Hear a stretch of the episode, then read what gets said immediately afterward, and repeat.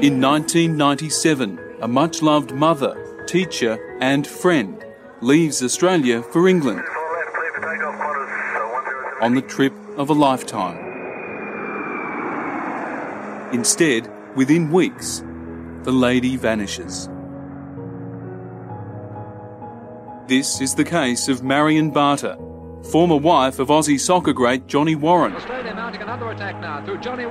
the age of 51, she quit her job, sold her home, and said goodbye to her grown up children. And that was the last time I've ever spoken to her.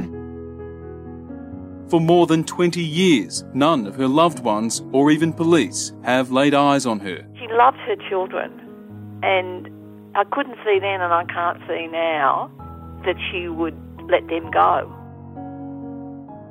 But someone has used her passport and drained money from her bank account. Where is Marion? Is she in hiding? Or has she met with trouble? It was just a shock when she supposedly came back that she'd disappeared.